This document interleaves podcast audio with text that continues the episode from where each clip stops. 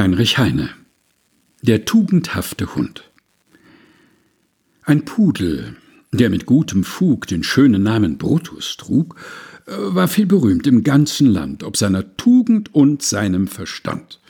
Er war ein Muster der Sittlichkeit, der Langmut und Bescheidenheit. Man hörte ihn loben, man hörte ihn preisen als einen vierfüßigen Nathan den Weisen. Er war ein wahres Hundejuwel, so ehrlich und treu, eine schöne Seele. Auch schenkte sein Herr in allen Stücken ihm volles Vertrauen. Er konnte ihn schicken sogar zum Fleischer. Der edle Hund trug dann einen Hängekorb im Mund, worin der Fleischer das schön gehackte Rindfleisch, Schaffleisch, Schweinefleisch packte. Wie lieblich und lockend das Fett gerochen. Der Brutus berührte keinen Knochen, und ruhig und sicher mit stoischer Würde trug er nach Hause die kostbare Bürde.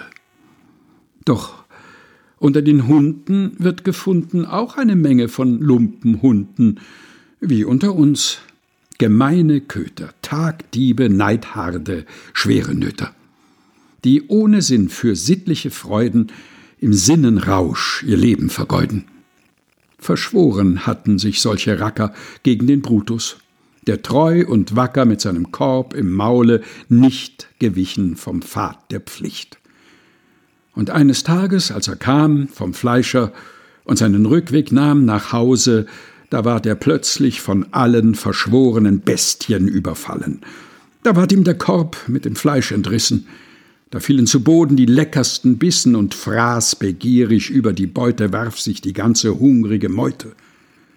Brutus sah anfangs dem Schauspiel zu, mit philosophischer Seelenruh, doch als er sah, dass solchermaßen sämtliche Hunde schmausten und fraßen, da nahm er auch an der Mahlzeit teil und speiste selbst ein Schöpsenkeul.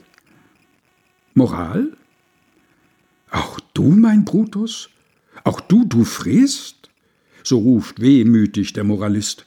Ja, Böses Beispiel kann verführen. Und ach, gleich allen Säugetieren nicht ganz und gar vollkommen ist der tugendhafte Hund.